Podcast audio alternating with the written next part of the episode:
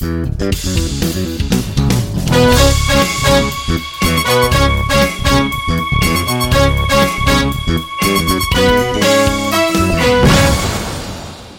and welcome to the Tech.eu podcast, where we discuss the most interesting and important stories from the European tech scene that have happened this week. Uh, it's with myself, Neil Murray, and Roxanne Vaza. Hi, Roxanne. Hey, Neil. So, this week we'll be diving into um, a little bit more funding from Europe. So, we're going to be talking about the funding situation in Q2 of 2015. And then we're going to take a bit more of a deep dive into two ecosystems that perhaps get a little bit less attention than the others, but are up and coming. So we'll look at Turkey and Spain. Cool. So, should we kick things off with Q2 funding? Yeah, let's take it away. So, in Q2, um, European tech companies raised a total of 3.47 billion in venture capital, which is bigger than Q1, and it actually puts Europe on course to raise over 10 billion euros in a calendar year for the first time. It will probably be an increase of at least 20% from last year. So, following themes that we've talked about before on the podcast, there's clearly more capital coming into Europe. Um, some of the most interesting things to pull out of it were that uh, Sweden has really emerged as a magnet for uh, venture capital in Europe. Of course, they actually had the biggest round in Q2 with Spotify, raising $526 million. But even if you withdrew Spotify from the equation, Sweden would actually be coming in ahead of France and only behind UK, Germany, and Israel as a country that raised the most in Q2. So I feel like this kind of quarter or this year has really seen the emergence of Sweden as a strong contender for, for one of the areas in Europe that raises the most money. Last podcast we talked about the fact that European VC firms had raised 2 billion in Q2. Well, with the companies themselves raising about 3.5 billion, there's clearly a gap and some room for more European focused venture funds. Um, it also shows that US companies are filling this gap at the moment. That's where the gap has mainly been filled. Interestingly, late stage capital was easier to raise than ever before. We spoke about that with the big, large rounds that had been raised in the first half of the year. But interestingly, there was a big gap at Series C. So while people were going on to raise these later rounds, there was quite a gap at Series C, only seven Series Cs in Q2. So this is worth keeping an eye on in terms of a bottleneck. And finally, I guess the most interesting thing was, or I guess this is almost like a, a little disclaimer for Europe when you look at these type of analyses, is that Europe's diversity is both its biggest strength but also its biggest weakness in terms of comparing it to the US and Asia. Obviously, there's a lot more smaller countries than there are larger countries, so when you're looking at median round sizes, average round sizes, then we're always going to pale in comparison to the US and Asia. And actually, the median seed round in Europe in Q2 was only 700,000. So I was really surprised that this was so low, but I'm definitely putting it down to our diversity. So those were some of the key findings. That's a really interesting point about the comparison of the different markets. I feel like when we look at, I mean, obviously Europe, it can be considered one market, but it's definitely not one country. So we have so many different barriers to come across. But we look at Asia, I mean, you have a dominant large market, China, obviously.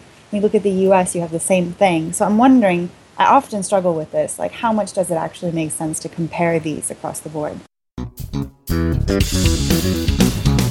But now let's take a bit of a deep dive into these two uh, countries that we mentioned were kind of up and coming. So looking at Turkey first, uh, we published an article uh, by Turkish entrepreneur and author Serkan Ünsal earlier this week on the first half of 2015. I think probably the hottest news to come out of Turkey was the acquisition of, I'm going to completely mispronounce this, but Yemek Seppi by Berlin based Delivery Hero. So this is in the food ordering and delivering space.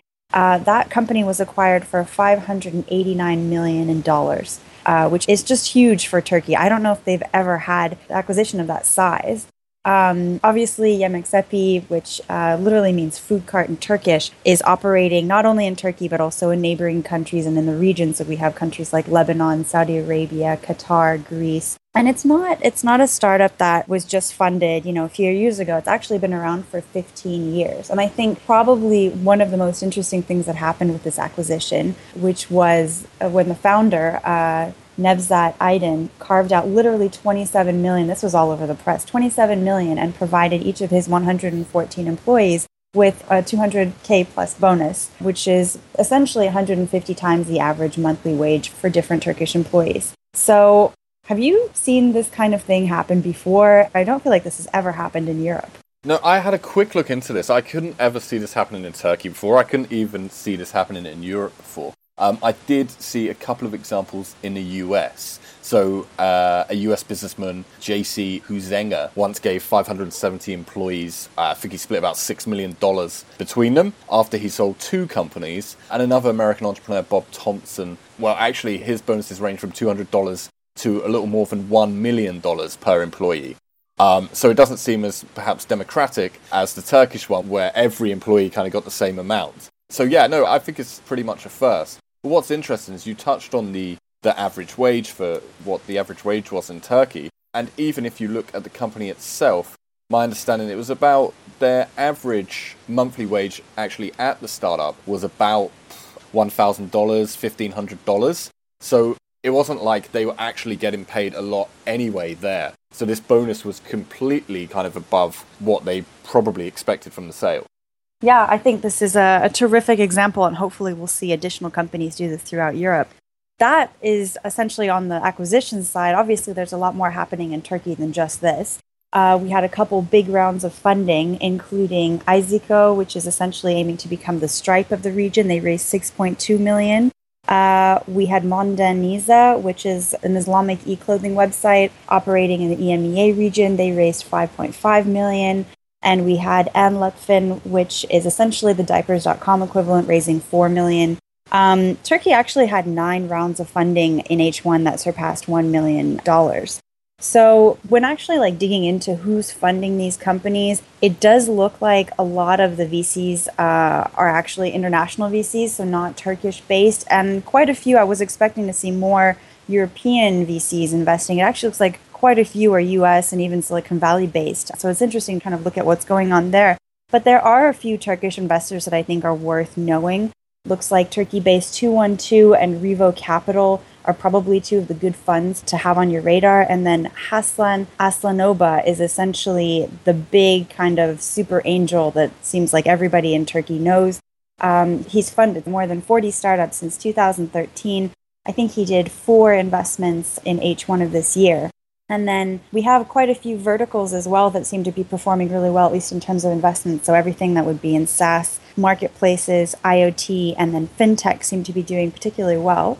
Um, and in terms of the angel investment activity, it looks like it's actually on the increase. And this is most likely due to the tax credit changes that the Turkish government implemented earlier this year. So now what they're doing is they're actually accrediting different investors. I think they have over 300 that are currently accredited investors that can put money into startups. And these people can deduct up to 75% of their investments from their income tax. But I'm wondering actually, I mean, it sounds like a lot of good news, obviously. So we have a lot of companies getting funded, we have some great investors, we have international investors, huge acquisition. But how does Turkey actually stack up in the big scheme of things? I had a quick look, and so in the first half of the year, essentially they raised around $35 million in total, approximately. Um, in terms of how that stacks up to the rest of Europe, I mean, it's not too far off what Belgium raised in Q2 alone. And obviously, Belgium isn't known for attracting the most venture capital in Europe. So, just to kind of put things in perspective, I would say that Turkey, although it's looking promising, it's still kind of pales in comparison to most countries in Europe. It definitely wouldn't be in the top 10. We're probably looking around between 15th and 20th in terms of European countries, in terms of the amount of venture capital that the country raises. Um, but I guess if the money stays within Turkey, this big exit for Turkey could actually see increased activity in the ecosystem as well. We're already seeing this slow bandwagon of deals flowing through, so with this big exit, that might also add a little bit of fuel to the fire. Yeah, and I'm thinking especially a combination probably of the way that he distributed the bonuses from the acquisition and I don't know if the uh, angel investment tax credit is going to impact any of those people, but hopefully the combination of the two will have a good impact on Turkey. But it's interesting to know that it's still not anywhere even near the middle, but it is inching its way up. So now I think we'll turn our attention to Spain. And obviously, from a podcast a few weeks ago, we mentioned that Catalonia was the first Spanish region to legalize Airbnb, which can probably lead many listeners to think that not a lot is going on in Spain, but actually, that's not true at all the country is actually performing very well. And I think in terms of investment uh, in H1, pulled in over 200 million. So that goes into 91 different deals. That's actually quite a lot. It's ranked essentially ninth in terms of countries for venture capital funding in Europe after the UK, Germany, France, and Netherlands. Um, Alex from Tech.eu actually wrote a, a, funny post a few years ago. It was in 2003 titled The Spanish VC Problem is That There Doesn't Exist.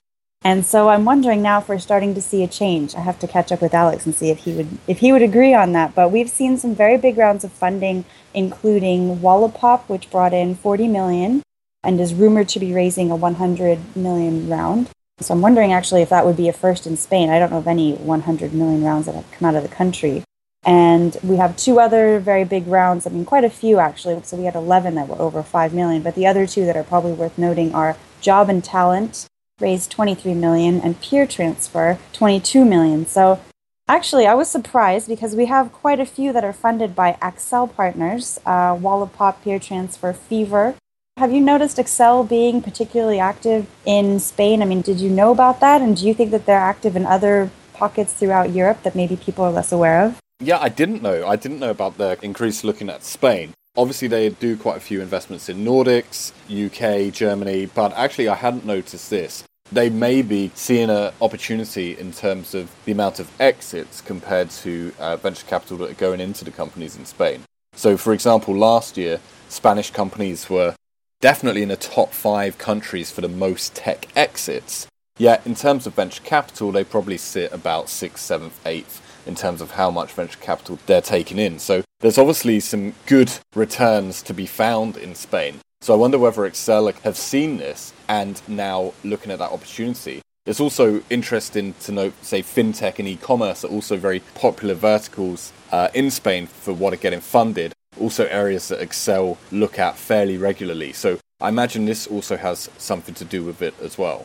Yeah, and I think we have obviously quite a few other um, investment vehicles that have kind of tuned into Spain. So we had quite a few corporate ventures. I think Unilever, Sonae, which neither of them are local. Looked at a few in investments in H1. And then Kantox, uh, this one was an interesting one for me because it was backed by two French VCs, Partech and Alven Capital which even though I think they're not, you know, not averse to investing in Spain, it's not very common. They tend to normally have stronger ties, at least Partech, with Germany. But Kantox is actually has its headquarter based in London, so that, that could be part of the reason or integrated into that. But typically aren't a lot of French funds that are looking at the Spanish market. So we could see that changing as well. And then, yeah, just touching on what you mentioned about fintech and e commerce, we had three of the top six rounds in Spain in the fintech space. So it's actually surpassing e commerce as the vertical to invest in at the moment.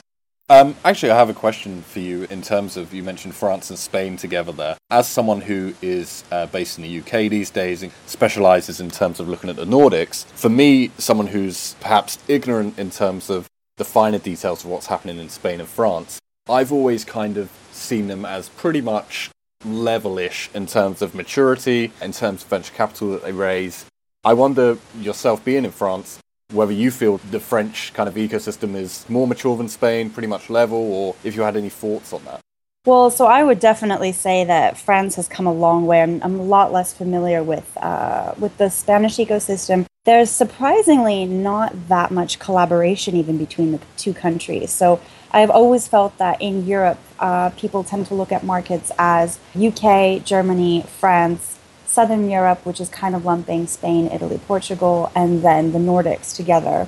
Um, and I think if we even look at, for example, the funding rankings from Q2, uh, France does rank only one or two countries higher than Spain, which is kind of a surprise to me, but the amount is actually relatively high. I think it's almost doubled. So I do think Spain probably has quite a ways to go to catch up. So I wouldn't put the two ecosystems at exactly the same level, but I do think Spain pulled in a lot of funding that was kind of unexpected. So we might be seeing that turn around. And in terms of the exits, I was pleasantly surprised as well. Cool, so I think that's about it for this week. So we are now on iTunes as well as SoundCloud, so you can find us on iTunes. Um, by now, we should be searchable in the store as well, so please download the episodes and subscribe there. And of course, uh, leave a review if you feel compelled to do so. That will really help us out. Um, and give us feedback. I've had emails, we've had comments, so thank you for taking the time to let us know your thoughts on the show. we are looking to continue to improve it, both in terms of production and in terms of the content. So we are listening. So you can reach us in the comments section via email, neil at tech.eu, roxanne at tech.eu, Twitter at Neil S.W. Murray, Roxanne at Roxanne Vaza. Um, but thank you for listening, and we'll be back next week. Thanks, Roxanne. Thanks, Neil.